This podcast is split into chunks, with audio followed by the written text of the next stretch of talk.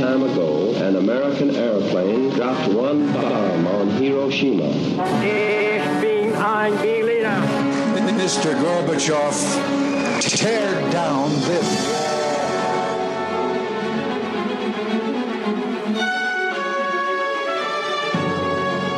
The American people, I think, is good people. They are. They have not to charge.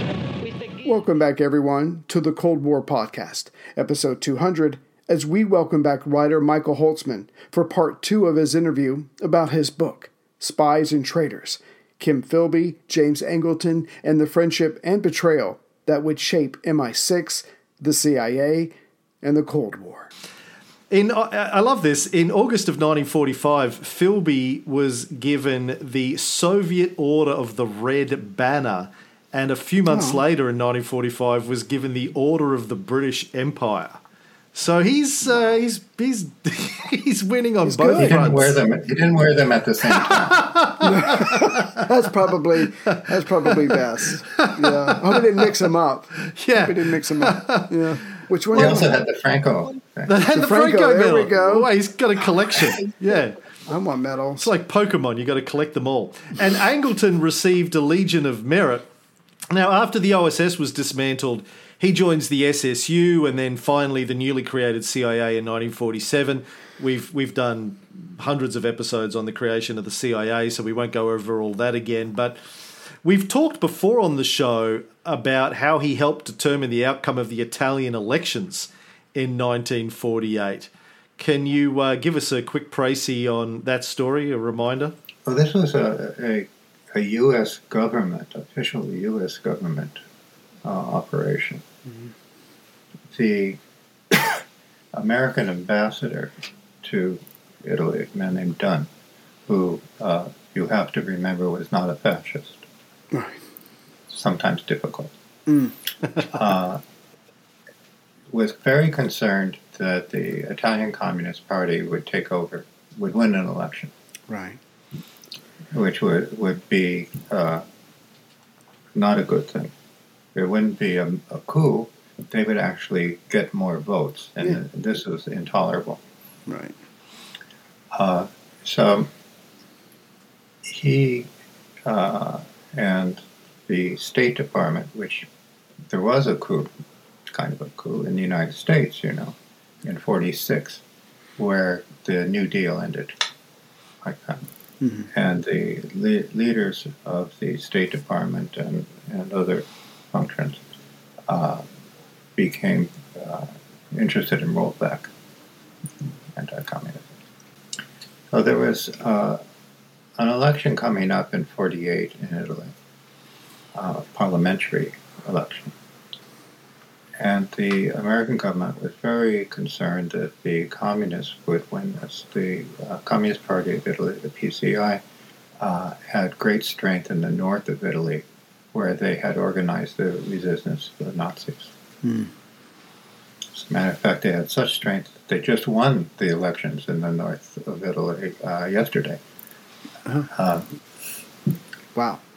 in any case, that this was intolerable. So uh, there was an overt uh, effort pro- program by the American government of supporting the Christian Democratic Party, which had been created by the United States and the Vatican uh, to combat the PCI.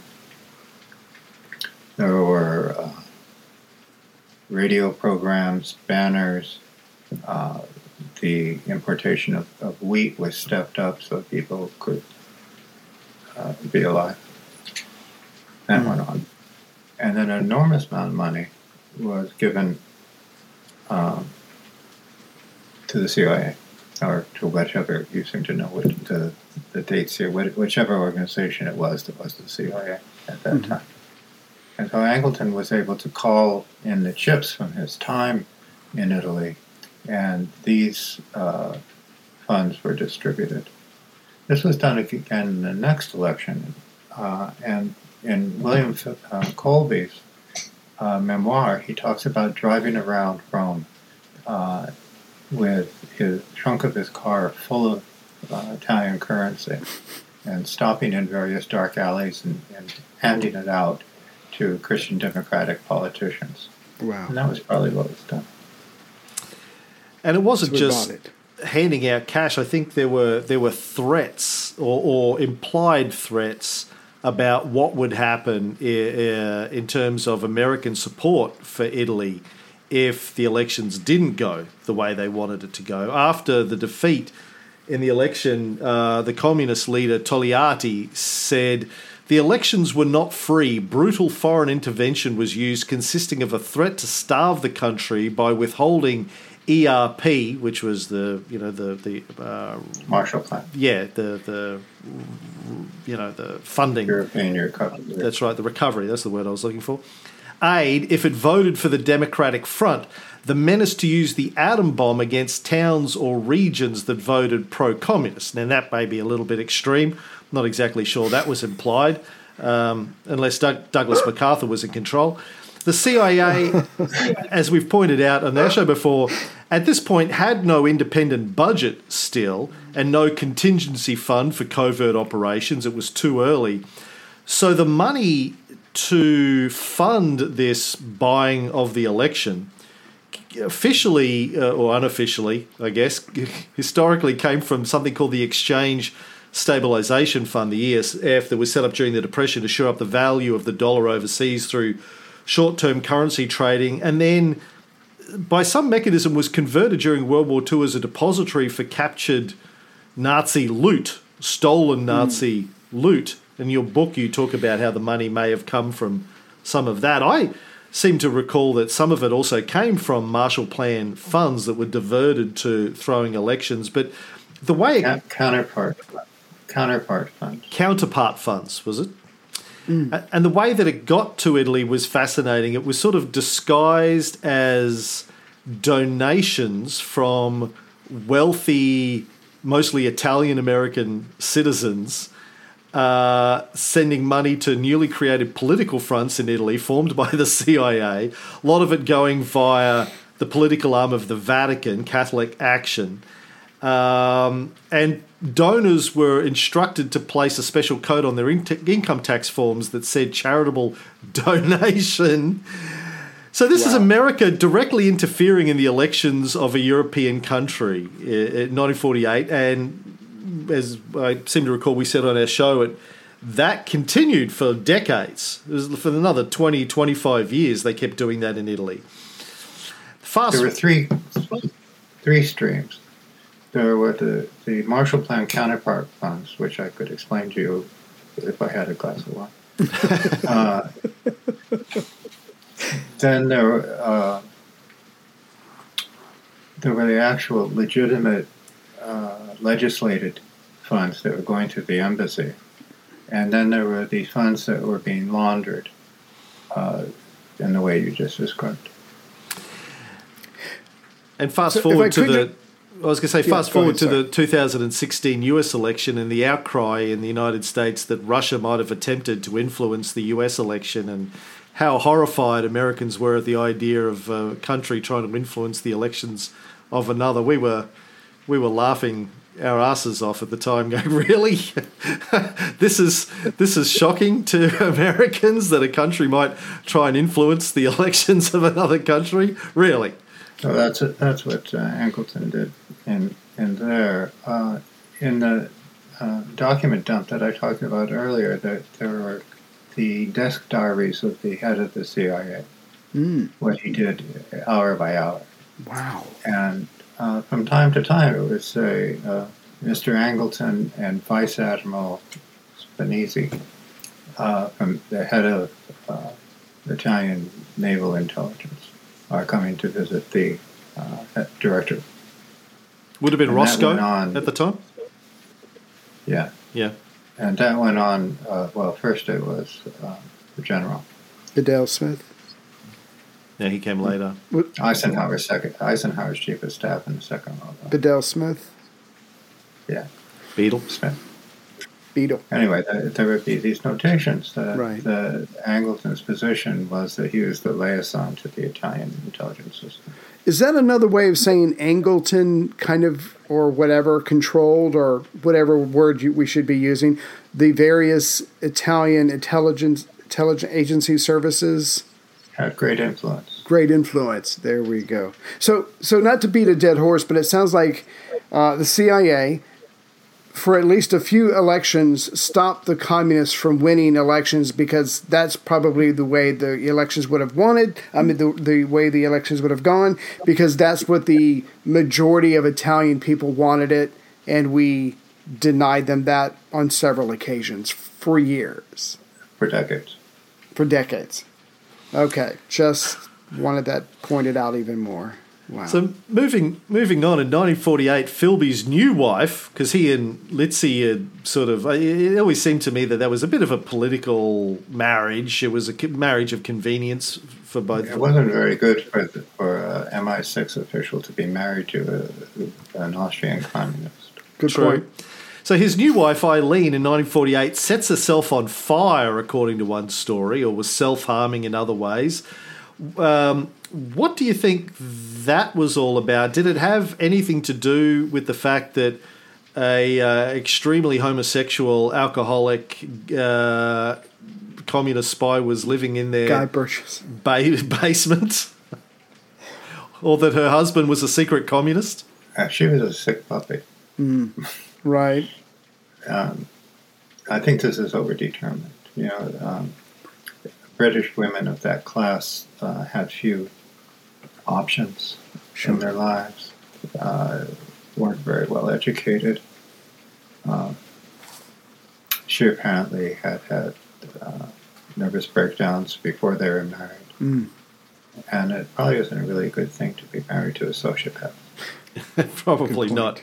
Do you think she knew that he was I mean, obviously Litzy knew. You don't think Eileen knew? And how did he explain Guy Burgess living in their basement in Washington? My college friend. Yeah, my bud. Yeah, and guy, you know, guys uh, lonely in Washington. Right. You know, the uh, the uh, his habits that seem charming in certain circles in London don't, don't seem charming in Washington. No. Um, did you read my book on Guy Burgess? No, I don't think so. Uh, the stories that are told about him in Washington are, are simply not true. He came. He, he arrives in Washington, Mhm. and he's adopted by uh, American high society. Right. and uh, spends uh, weeks on Long Island playing tennis and going horseback riding with uh, high society people. Goes out to uh, horse country and your horse country Right. in Virginia Right. uh, with, with those people, and uh, is is uh, well dealt with. But uh, also, he they were all go- getting under more and more pressure, and uh, Burgess uh, was drinking much too much to actually work. Uh, So Philby said, I- "I'm taking care of Guy." It's a good cover. Well, let me, let me, I wanted to ask about that. Um, everybody seems to be an alcoholic. Is it the stress? is it the double life? Is it the? Is it just what you do in that particular set of of the elite They're or all whatever? alcoholics. I- Dulles was an alcoholic. Churchill was an alcoholic. Churchill was an alcoholic. A high functioning. Stalin. Yeah. Yeah. Uh, Roosevelt was, FDR, in our yeah. terms today. Yeah. Right. Roosevelt was an alcoholic. Right. Is that just? Uh, Dean Acheson was an alcoholic. It's Mad Men. If did? anyone's ever watched Mad Men, the men just, you know, start drinking martinis at nine o'clock in the morning and keep it going all day. Yeah. oh my god. That was the way. And they still got things. They still got things done. Wow. Sorry.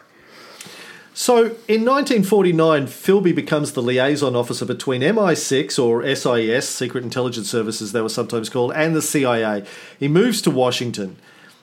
How much do you think James Angleton had to do with the decision to get Philby in that job? Probably not much. He would have, like an ambassador, he would have had to be approved by the Americans. Right. So, uh, Bedell Smith and uh, Hoover, and uh, the others would have to say, uh, say that's okay, we'll, we'll deal with him. Yeah. It wasn't just uh, CIA, it was the entire intelligence constellation. Mm. that he was liaison with.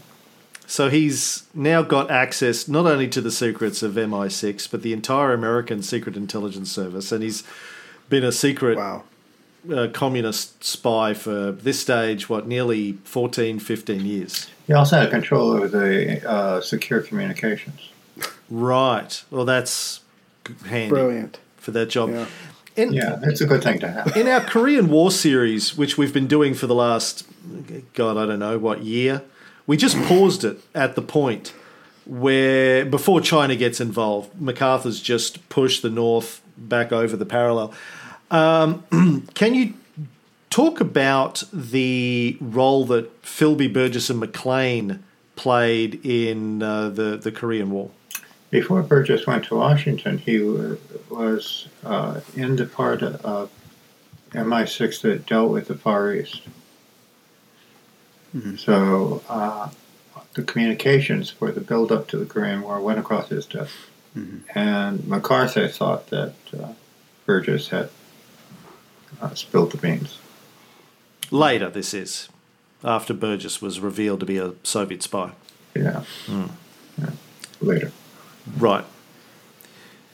You know, if you go to the archives in uh, London, National Archive Kew, you can get uh, these files, folders, that have the uh, basic communications. So when the uh, British Embassy or a, a part of the Foreign Office were putting out communications, you would have drafts, as you would. And these drafts would be circulated in the group, whatever was the relevant group. And the members of that group would then write comments on the left hand column Wow. uh, and suggest changes. So you can go there and you can see Burgess writing suggestions about British policy in the Far East in these things that then get incorporated into the final communications. Wow. Fantastic. So, from MacArthur's perspective, the um, stalemate uh, in the Korean War had a lot to do with the Cambridge Five, members of the Cambridge Five, uh, secretly passing on uh, uh, mostly American uh, strategic thinking to the to Moscow and from Moscow, I guess, to China or to the north, I guess. Yeah, I don't think that any. You don't I don't think that had any impact. Really? No, I don't think so either. MacArthur- MacArthur did it himself. Right. If he thought that the only way to uh, defeat the, the Chinese was five atomic bombs, it meant that he, he had lost. Yes. Right. Yeah, well, the Chinese were able to deploy was like something close to two million troops, which I don't think you'd really factored in in the early days. And we've talked a lot about uh, yeah, MacArthur's uh, strategic thinking at various stages, at least in the first half of the war. Um, you quote James McCargar, who you call a particularly colourful American secret intelligence official, as saying that Philby and I were friends. Philby was a man of great charm. He had a pronounced stammer, which somehow didn't affect one's relations with him. When he started to stammer, you just waited, and he eventually found the word and went on. It sounds like working with Ray. You just wait, and eventually Ray will say something that makes sense. As I said to some, as I said to somebody later, we all came out of the Second World War floating on a sea of alcohol. Drinking was not a sin during the Second World War, and these habits stayed on. But Philby was the most extraordinary drinker I've ever come across. Many and many a night I saw him very, very drunk. His idea of heaven was a pitcher of martinis that you drank all night. And you have to wonder, like, for decades, he's leading this double life, even when completely hammered drunk. And part of me wonders if the, the drunk, the alcoholic version of him was uh, was a fake that he wasn't really. Because sh- how could you possibly, even if he was a sociopath, as you suggested, how could you get completely shit faced drunk and never give away a hint that you're Of who you really are. a communist Yeah. spy or have communist leanings to anybody. Like everybody was flabbergasted and shocked when it was suggested that he was a communist spy, let alone when it was when he revealed himself decades later. do you do you think the drinking might have been uh, a, a fake? How is that possible? I don't think the, the drinking was not a fake. The, the drinking was real. The uh, division in the personality is not something that that I'm qualified to talk about. It, it reminds me of um, people who survive torture. Mm-hmm. You know, where they do that. They say, "Oh, well, uh, this body that's in pain is not me," Right. and so so the people are, are capable of these things. Well, I, I had an experience about that on the weekend. Actually, a personal experience. I was tortured. Um, I had a. I had a vasectomy. You haven't heard this story yet, Ray. Sorry. I, little. Close your ears if this is if you're sensitive uh, to this, Michael. But uh, I had a vasectomy on Saturday, and uh, and look, I've got my um, still got my bag of peas. I wasn't sure what he was going to show us. No, it's not. It's a bag of peas. Everyone relax. It's a bag of peas.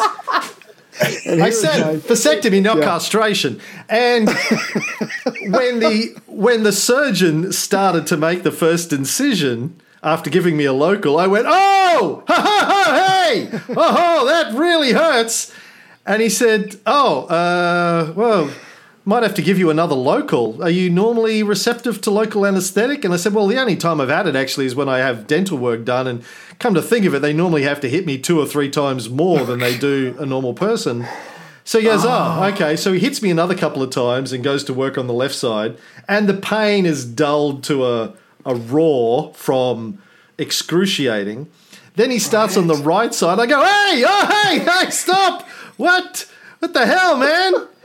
Did my, you know, did my, did Ray pay you to hurt me like this? I mean, did Ray send you a thousand bucks to torture me? placebo. Placebo. And so he had to hit me another couple of times. And I was lying there on the table, disassociating myself from the pain, staring up at the ceiling, oh. saying, It's just a thing. Every every meditation trick in the book I had, and I've got a lot, I was pulling out going, It's just pain. It's don't think about it, don't fight it. You don't yeah, Yeah. just it'll be good. Think about all, all the what my wives have been through giving birth, what Ray goes through every time he has to do a podcast with me. Just think about I had to disassociate. I did ask him, Do you have any whiskey? He said he needed a shot. I said, You got a bottle of whiskey? Because I've watched Deadwood. I know how you do it in, you know, in the olden days. Just give me a stick to bite on and a bottle of, you know, whiskey or moonshine to get me through this. It was uh and as I was leaving, the nurse said uh, she gave me this cup uh, no, to cover uh, uh, cooler. It takes balls to get a vasectomy for people who aren't watching the video. And she said, "Now show this to your friends and pass on the word." I said, "I'm going to talk about it on my podcast, lady." and she said, "Well, I hope you tell everyone it didn't hurt." And I go, "Hell no! I got to tell them it hurt like a truth. motherfucker." But it, uh, you know, it just. But it's because I'm so superhuman that. Uh, Right. You know, uh, uh, uh, local anesthetic apparently doesn't work on me very well. So anyway, Wow. maybe maybe that's the trick that Philby pulled. He was, a, Disassociation. he was an actual he was an actual alcoholic. well, that's Right. amazing that he could do that and never give away a hint of his real self. It's it's uh, stunning. but he'd been faking it for, like you said, over ten years. Maybe it was second nature, even when drunk. I don't, I don't know. It's but it is, but it is quite astonishing. Okay, so in Leg- Angleton was also a noted alcoholic. In Legacy of Ashes, Tim Weiner wrote Philby worked for Moscow out of a secure room in the Pentagon adjacent to the Joint Chiefs of Staff. His friendship with Angleton was sealed with the cold kiss of gin and the warm embrace of whiskey. He was an extraordinary drinker, knocking back a fifth a day, and Angleton was on his way to becoming one of the CIA's champion alcoholics, a title held against stiff competition. For more than a year before and after many a liquid lunch, Angleton, Angleton gave Philby the precise coordinates for the drop zones for every agent the CIA parachuted into Albania. Though failure followed failure, death upon death, That, that's not true. not That's true. not- what? That's not true. Okay. Oh, What What's the truth then? Uh, the truth was that other CIA agents gave, gave Philby the, that information, and also MI MI6, Angleton said this isn't going to work. Oh, Uh, the Albania rollback. He said the Albanian, uh, what do you call them, refugees, uh, are completely infiltrated, uh, but by the Soviets. Yeah. And there's no way this is going to work. Yeah, and he was right. He also said that about Bay of Pigs. Bay Right. of Pigs. Yeah. Yeah. he had uh, Angleton had his own agents Right. uh, uh, outside of the CIA or with Wow.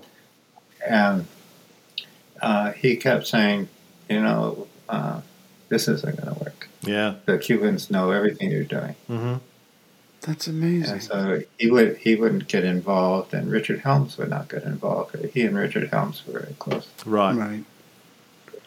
but that's what happened with Albania.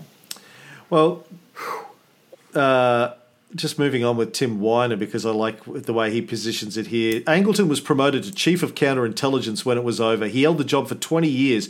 Drunk after lunch, his mind an impenetrable maze, his inbox a black hole. He passed judgment on every operation and every officer that the CIA aimed against the Soviets. He came to believe that a Soviet master plot controlled American perceptions of the world and that he and he alone understood the depths of deception. He took the CIA's missions against Moscow down into a dark labyrinth. I don't really have a question about that. You may agree or disagree, but I just love the stories of these guys. It kind of reminds me of Dean Martin in the Matt Helm movies. Like these guys sort of wanted to be the Rat Pack, but as as we said before, it was probably a common thing for uh, American men in those days just to you know do their job. They were they were um, what do you call it when they're alcoholics but can get the job done anyway? Functioning functioning alcoholics. High functioning. Yeah. Yeah. Yeah, well, Wiener is playing a, a uh, one side of, of this war that went on in the CIA. Mhm. Uh, Angleton's job was counterintelligence. His job was to prevent uh, penetration of the CIA's operations by uh, the, enemy, whatever the enemy was at the time. Right. So, uh, a, a, an operator would say, uh, We want to send a, a group of agents into Estonia to overthrow the uh, communist government of Estonia. Hmm. And here's their names, because they had to give Angleton the names because he was supposed to vet them. Right. So Angleton would say, well, uh, this one uh, worked for the Red Army, this one's a Nazi. You know. hmm uh, and some, I'm sure sometimes he said, oh, those are good guys. But the operators wanted him to okay everybody Right. because the way that you get promoted in an uh, organization like that is you have operations, not your kind of operation. Um, and so uh, Angleton was blocking their careers. Right. And this is still going on. There, there are conferences where, the, where these people stand up and say, Angleton ruined my career or ruined, ruined my father's career by not letting him invade uh, Estonia. Right. But it, And uh, so you need to kind of, as we said at the beginning, is stop dealing with these myths Right. and look at evidence, try to figure out what was actually going on. This is quite beside the point of whether over- overthrowing the government of Estonia was a good thing, Right. right. Which is it's now uh, most of those countries were fascist dictatorships in the 30s, and they're edging that way again. Yeah. So there was, as there is today in uh, American intelligence agencies, always internecine warfare going on, internal battles between agencies, inside the agencies for power, like there is in any organisation. Little fiefdoms, people trying to push their agendas, get their friends promoted, etc., etc. it, it sounds like at this point that Angleton takes his job very seriously. He's very good at it, and he's doing his due diligence by by vetting these various people. Just uh, other coworkers may not like it, but that's his job because he's trying to stop, you know, penetration. And I guess he makes enemies along the way. Um, he, uh, but again, he does seem to be very good at his job. He learned well from Philby. Well, there weren't any infiltrations while Angleton was on the job, and when he Wow. was forced out, there was the Aldrich Ames affair. Right. That speaks volumes. Except for the Philby penetration. Well, that was before he was head of counterintelligence. Philby was already in, I guess. yeah.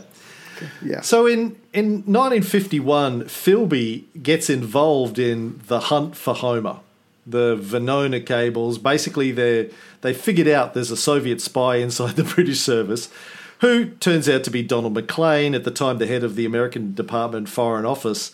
So he's a he's a communist spy. Gets involved in the hunt for a communist spy inside his own ranks how does he how does he handle that conflict? Oh, he uh, he's very helpful. He says uh, you might also want to consider this. Uh, Here's the group of suspects. Was his own name on the list? This. Was his own name on that list? Maclean's on the list. No. Yeah. Did Philby put his own name on the list? No, no, he didn't. That's on the list. Th- This happens over a relatively short period of time. Right. and uh, Philby is uh, one of the two people who are coordinating the hunt for Homer. hmm Uh, and he, he acts in such a way that, that he's not suspected. Mm. But he has to deal, he has to protect Maclean. Wow. And so that's when uh, he tells Guy Burgess that he can't use the regular communication system. He can't send a wire to the head of the American department saying, uh, you better get out of Dodge. Right. Uh, so he, he says to Burgess, who's about to lose his job anyway, uh, you go back to London and work out some way to go back to out to London and uh, warn Donald.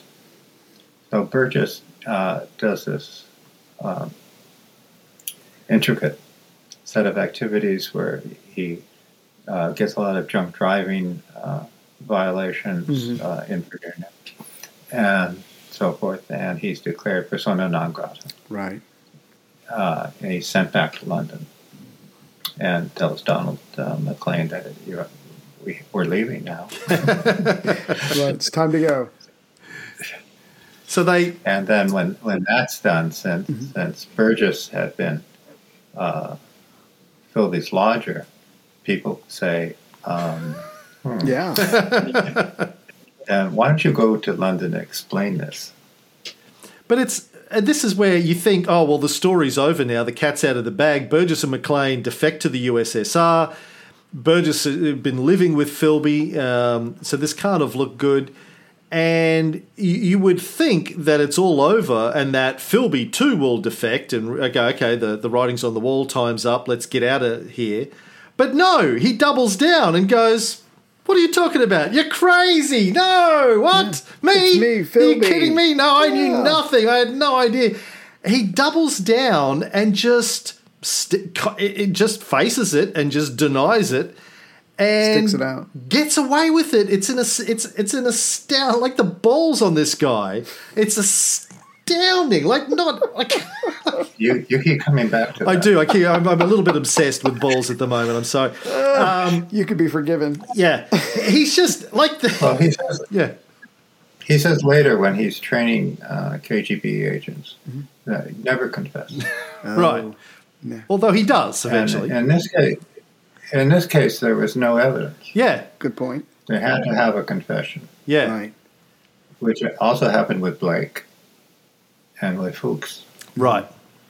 If you, Now, I've heard it suggested that if this hadn't have happened, if Burgess hadn't have been living with him and then defected at this time, Philby might have gone on to become the CSS, the chief of the British Se- Secret Service. Uh, Angleton, or deputy, right. But or deputy. Angleton certainly seems to have believed he would still get the job even after all this went down. He said to another guy, "Yeah, I, I, I still think he'll uh, end up in the top job one of these days." What do you think? Uh, you, you'd have to try to figure out what Angleton was trying to do by saying that. Ah, Do you think Angleton suspected Philby by this point? He suspected Philby when Burgess and Maclean went to Moscow. he did. Gotcha. Okay. All right. Makes sense. So Philby gets called back to England. Before he goes, Angleton asks to meet him for a drink at a bar, gives him an envelope, which he asks him to give to the head of counterintelligence in London, saying he missed the courier bag and he wants it to get to him as soon as possible. And so there's this great situation where Philby's like, Sure, I'll give the document to the head of counterintelligence in London. Uh, and he's wondering what's in the document, and you know, does he does he not suspect me? Does he suspect me and thinks I'm going to open it and read it, and then they'll know if this information gets back to Moscow? And uh, do we know what was in that document? We don't know. We don't even know if that story is true. Really? Oh, it's a shame because it's a great story. Who told the story? Philby. Really. It's straight out of a James Bond film, though, right? It's like Yeah. you can just imagine this scene going down. It's totally beautiful. So Philby gets inter. A lot, Sorry, a lot of Philby's uh, book is uh, directed at Angleton. right Wow. now Philby gets interrogated by you know pretty much everyone, MI6, MI5, and resigns from SIS, but he isn't beheaded. He he just just sticks around and you know keeps doing something. Why why do you think he didn't go to Moscow as well at the time? He had work still to do. It works still. to do. Yeah. The mission wasn't finished. All right. So he even gets defended by C at the time, the head of MI6. People are familiar with uh, M. Who knew his people? Sorry, Who, who knew his people? knew his people. Right. Yes, Yes, this would have been Major General Sir Stewart Menzies. Is that right at the time? C. Yeah. I like what um, Wow. the novelist Ken Follett wrote about this. He said, Mr. Philby outwitted Menzies because Mr. Philby was intelligent and professional and cool, where Menzies was an amiable upper class sportsman who was out of his depth. And British intelligence, except for the code breakers, was like Menzies amateur, anti intellectual, and wholly outclassed, which is actually how I would think more of the CIA than of British intelligence. I thought they had a lot more experience at it. What do you think of Follett's uh, summary? Uh, I don't think much go in for dra- dramatic statements like that. It's fun though. Come on. There's a there's an SIS officer named Tim Milne Yeah. who was very close to Philby and who wrote a memoir that he didn't publish in his lifetime that was published a few years ago. And I think that's uh, pretty accurate. And Milne is an intelligent man. In a big organization, you you can't screen out all the intelligent people. And in the in the CIA, you have three divisions, right? You have intelligence, which is trying to get the secrets of other people or to prevent them from getting your secrets. Hmm. You have operations, which is making a lot of noise, and you have analysis. And the analysis is pretty good. You get uh, historians and so forth mm-hmm. in analysis. And they get into the same kind of fights with the operators as the operators do with the counterintelligence people. Mm-hmm. Right. So, what were the repercussions for Menzies in having a, a spy in such a senior role in MI6 during his tenure? I don't know. Did he retire? Probably retired. Eventually, I think. Yeah. But again, it just comes back to the class. Uh, again, I'm just maybe because I'm an American and whatever, but uh, the this very small elite group was willing to back each other, even though things looked bad. You're right; there was no evidence against Philby per se, but as long as he stayed cool, he stayed calm. His friends were backing him up. The worst thing that can happen is that he does have to step down. He does have to resign. Whereas, yeah, like Cam, I was a little surprised. It's like, well, we can't even take a chance. There's a chance you might be a double agent, so we have to do something more stern with you. But that's simply not how they did things at the time. There was a lot of pressure from the Americans. So what? Uh, Smith said, uh, "Fire Philby, or I'll break the relationship." Ooh, wow. That's probably the only reason why Philby was removed. Do you think? That's probably a, a good reason. Yeah. Gotcha. In his 1970, So Philby drifts around for a while Right. and has a lot of child support payments. hmm Uh, takes various odd jobs, and then his friends decide to help him, Right. and they get him this journalism job in Beirut. I It need is- friends. In his 1977 lecture to the members of the KGB, Philby said, In the summer of 1951, Maclean and Burgess arrived in the Soviet Union, leaving me, in, leaving me in serious trouble. What to do? I enjoyed three great advantages. Many senior officers of SIS, from the chief downwards, would be greatly embarrassed if it were proved that I was working for the Soviet Union. They would certainly want to give me the benefit of any doubt. Second, I knew the SIS and MI5 archives in great detail. I knew the sort of evidence they could bring against me. Third, I knew British security procedures inside out. I knew that much of the information in the possession of the security authorities cannot be made the basis of a charge in the courts, as it either cannot be corroborated or comes from sources too delicate to be revealed. It was a long battle of nerve and wits lasting on and off for five years. Then I was informed by SIS that they had finally decided in my favour. They actually offered me a job as SIS agent in the Middle East operating under journalistic cover. Yep. I mean, I know we're doing this with hindsight, but at the time, that that's still staggering to me. We knew his people. He knew Yeah. his people. I need people. I have no people. Hey, you got me. Hey, I got you. I've got you. I got you. Yeah, you're not you're not as much of a man as you were a week ago, but that's fine. Oh, okay. You're going to go there, right? Sorry. So they So he goes to the Middle East. Yes, sir. He goes to the Middle East under journalistic cover, right? Yeah. So uh, J. Edgar Hoover's actual words were For my part, I conclude that Philby is as guilty as hell, but I don't see how you're ever going to prove it. So that was the situation. They just couldn't Right. prove it. Right. Yeah. And that's why they tried to get him to confess Right. in Beirut. Oh. Can I just be a Get to that in a brash. American for a second? Um, there's a chance that Philby might be a double agent or whatever. And, and we know that the CIA breaks all kinds of laws almost from the beginning of their existence. I guess there's never a question in MI6 of, well, forget the law for a second or forget manners for a moment. This guy might be a double agent. We have to remove him one way or the other. I guess I'm assuming that was just a never never a conversation that happened in London. Sometimes you just got to take matters into your own hands hands to, to straighten something out. But I guess they're all too busy being gentlemen. That never happened, and you know, Philby has to step down. I just wonder why no one's taken a more direct I don't think approach. that's ever happened. I'm sorry. I, I don't I don't think uh, an employee of a British or an American secret intelligence agency was ever assassinated. Ah, gotcha. Okay, so it just wasn't an option. Okay, thank you. So when what do you take them for? I'm sorry. What do you take them for? so when Dulles takes over the CIA, Angleton gets a promotion. Um, later on in life, uh, towards the end of his life, Angleton gave Joseph Trento, author of a book called The Secret History of the CIA, uh, an explanation of why he got a promotion and didn't get fired after all this went down. When his favourite drinking buddy turned out to be a Soviet spy, or at least was they thought he was. He says, You know, I got to be in charge of counterintelligence. I agreed not to polygraph or require detailed checks on Allen Dulles and 60 of his closest friends.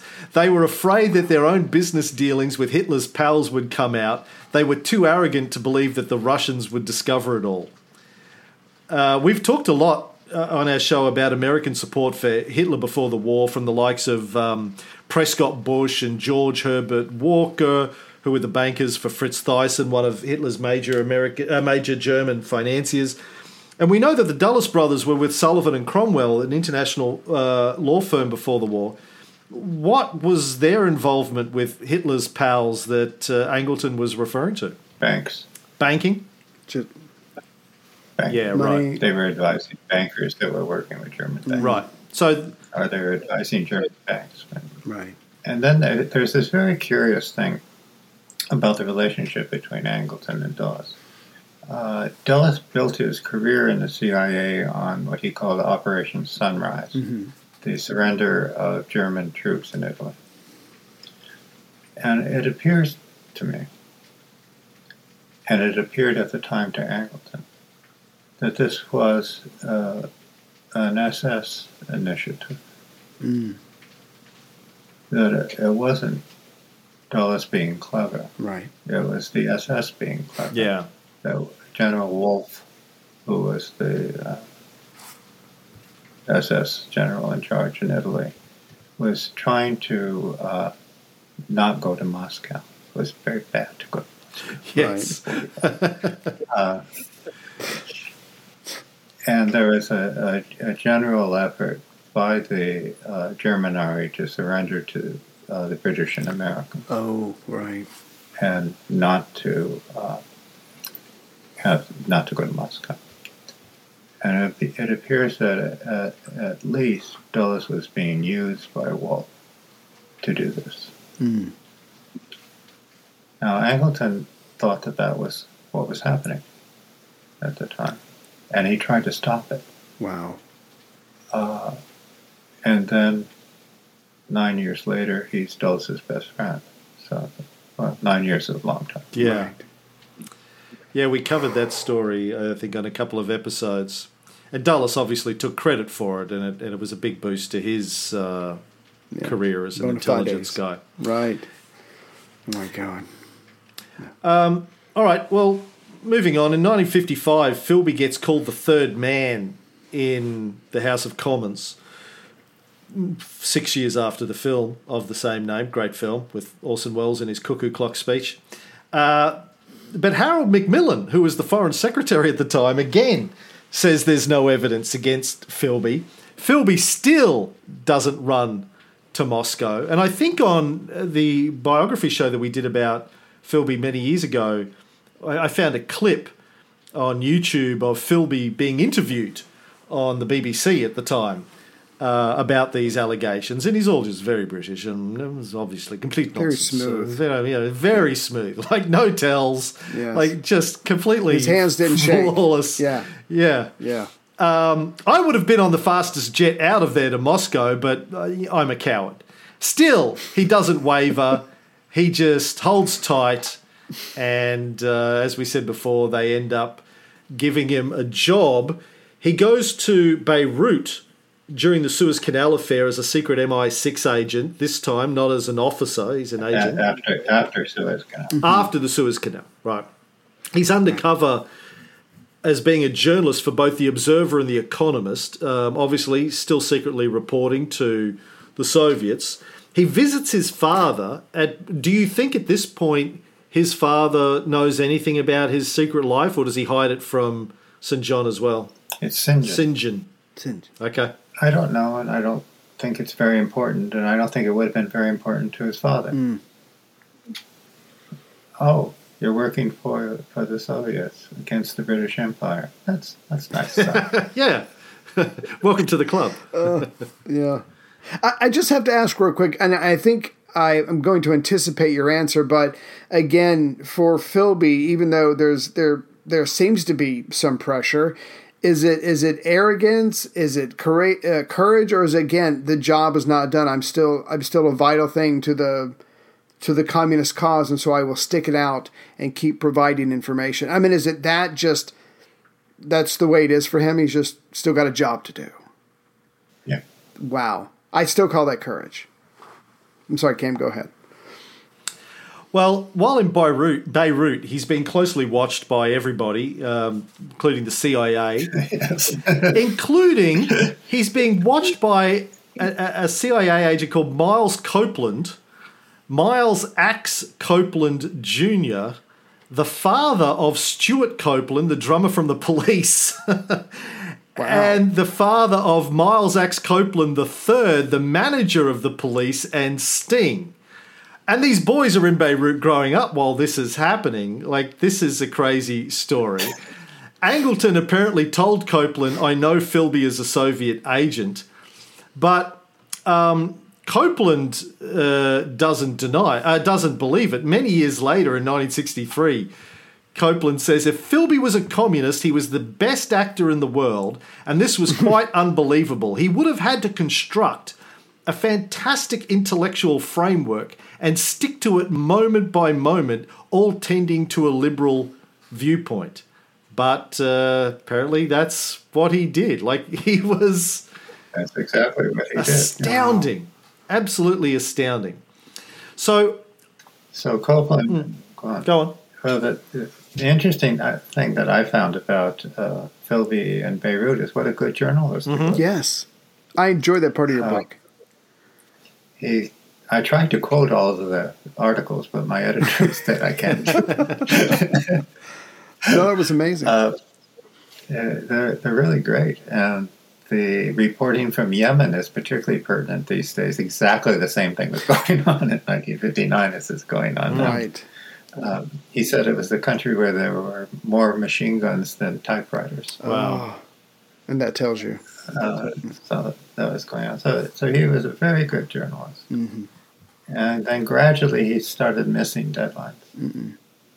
And this was either because the alcohol was finally getting to him or that he realized what was going on, that everyone who was at the cocktail parties were an agent for someone or another. Watching him. uh, who were trying to get. wow. That's a lot of pressure. That's a lot of pressure. But he doesn't stop having a good time. Eileen Philby, uh, his second wife, dies. He ends up having uh, what I think you describe as a very alcoholic affair with, and then marrying in 1959 an American, Eleanor Brewer, the wife of a prominent New York Times journalist, Sam Pope Brewer. Um, she moves to Beirut uh, to be with him, takes her teenage daughter with Sam Brewer. Um, and then I recall he also later on, when he's in Moscow, has an affair with Donald Maclean's wife. So Who's a very interesting person. He would have to be. he's a real ladies' Yeah, man. she would have. She was? She's a very interesting Which yeah, one? Brewer? Very interesting. No. Oh, Maclean's wife, right. And I, I actually Yeah, I think she was a spy. I dug up when they when they go to Mo- Moscow. I dig, I dug up an article in the New York Times saying um, Sam Brewer's wife and daughter have gone missing. Their whereabouts are unknown. If anyone knows about them, please uh, get in contact. Wow. That's uh, like horrifying for him. His teenage daughter just disappears off the map. Right, Yeah, he eventually gets uh, custody. Custodianship of, of the teenage daughter. So then in, Good. in December 1961, just to try and wrap up the story, because I, I know it's dragging on, um, but it's your book. Uh, in, in December 1961, Golitsyn, KGB officer, uh, defects to the CIA, reveals the existence of the Cambridge Five, identifies a third man with the code name Stanley, and this is really the beginning of the end for Philby, isn't it? Uh, he he loses a lot of friends uh, over that. Yeah. Uh, these these defectors are are interesting. Uh, they often come defect, not those that go to Moscow, those that go to Washington. hmm Uh, they have some uh, legitimate information Right. that they then uh, use to bargain with. And Golitsyn had some. And then uh, they use that up. And they have nothing more to say or to sell. Ah, and so they start making things up. right. So there was a member of the Polish Secret Intelligence Service who had a Polish name that I can't pronounce, um, who defected to. Uh, he, he thought he was defecting to the FBI because he said the CIA was riddled with Soviet agents. but actually, the people he thought were FBI agents were CIA agents. Uh, uh, and he had a lot of information, the names of agents and things, things like that. And when he ran out of uh, that information, he said, "By the way, I forgot to tell you that I'm uh, the son of the late Tsar Russia."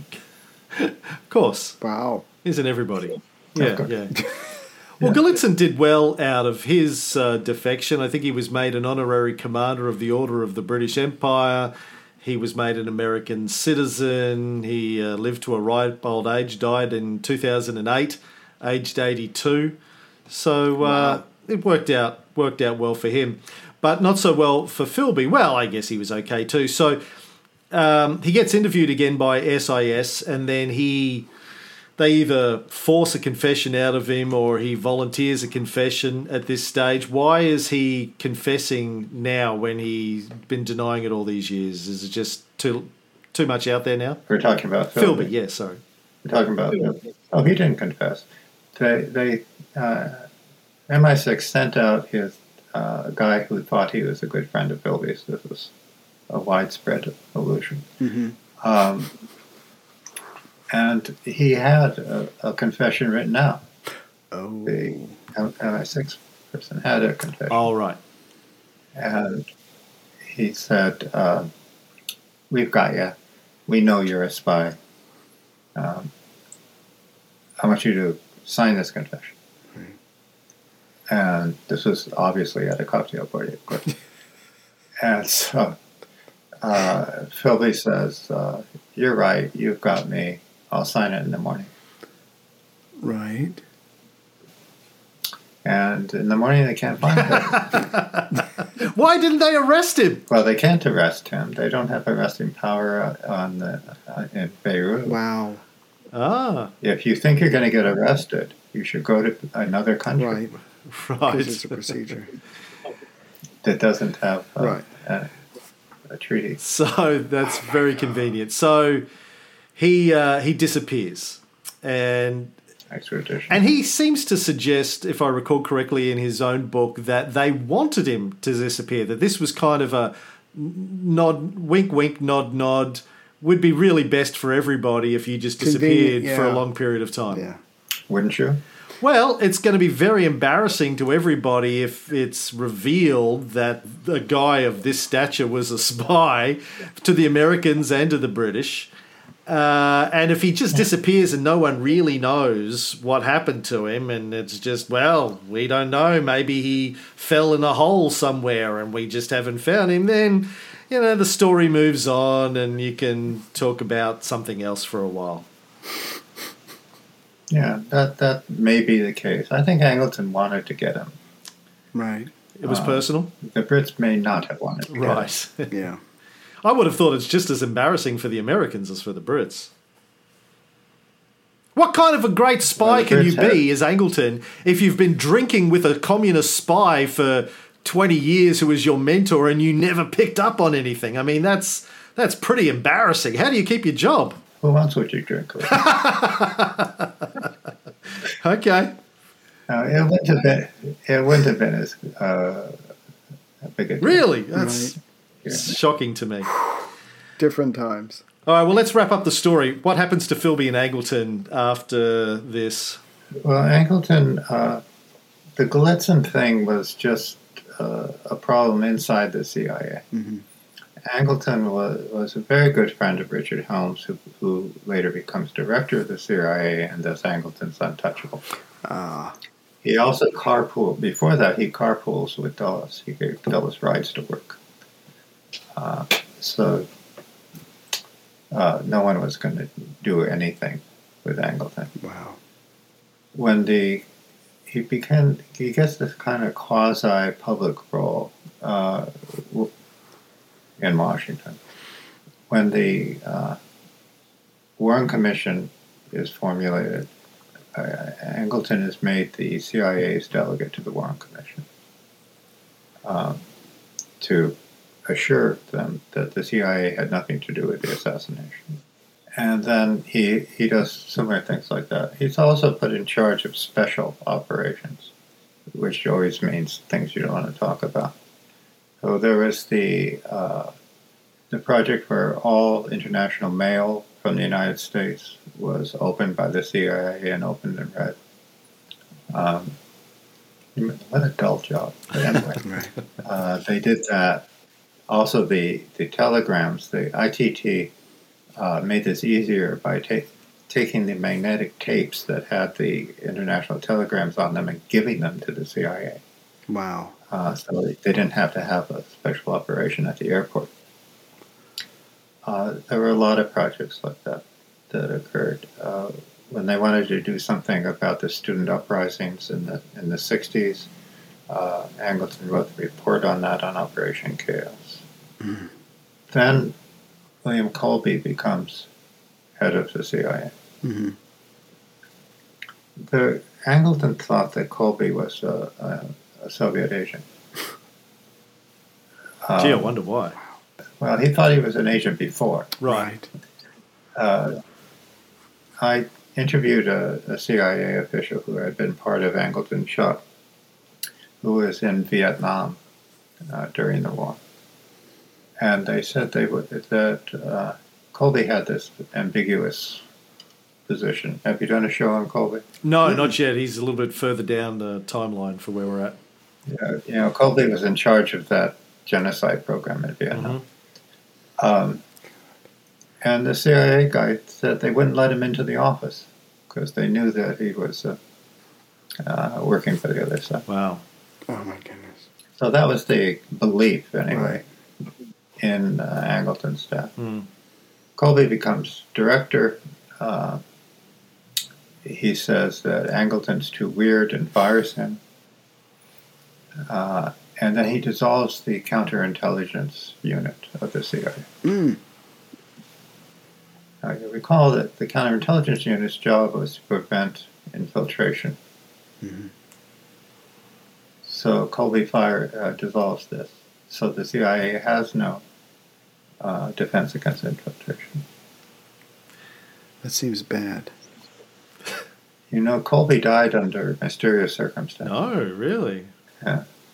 Oh, it's getting dark quick. Uh, so that, that was uh, Colby fired Angleton. Angleton was uh, was rehired the next day as a consultant at the same salary uh, by the CIA, and spends a lot of time testifying to Congress and advising people on things like that. Mm. Comes down with lung cancer, uh, and then uh, his wife came back and went away.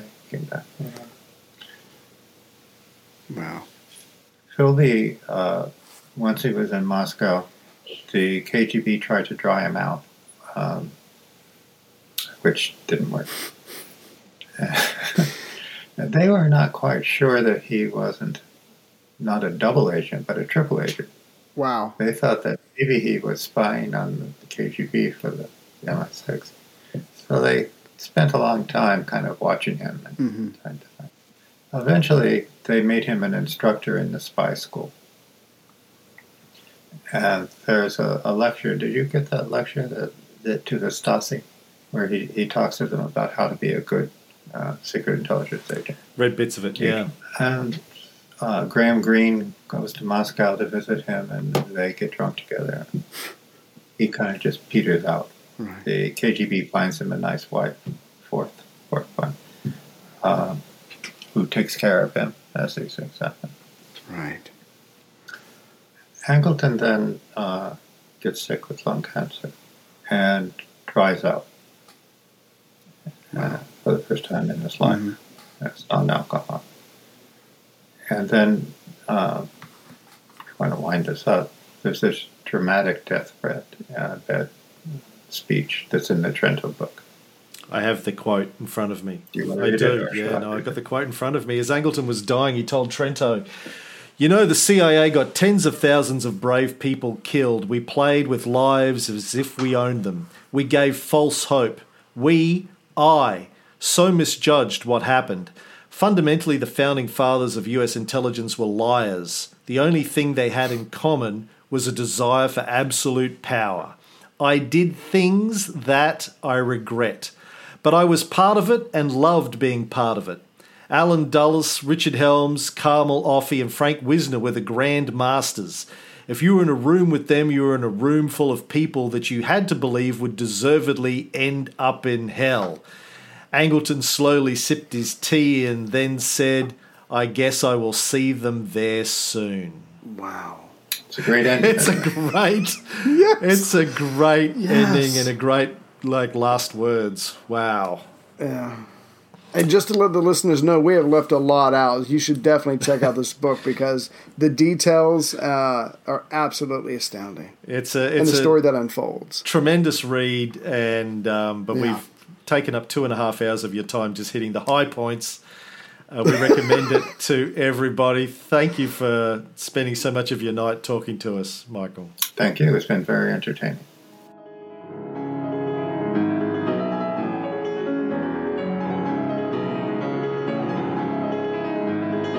An iron curtain has descended across the continent.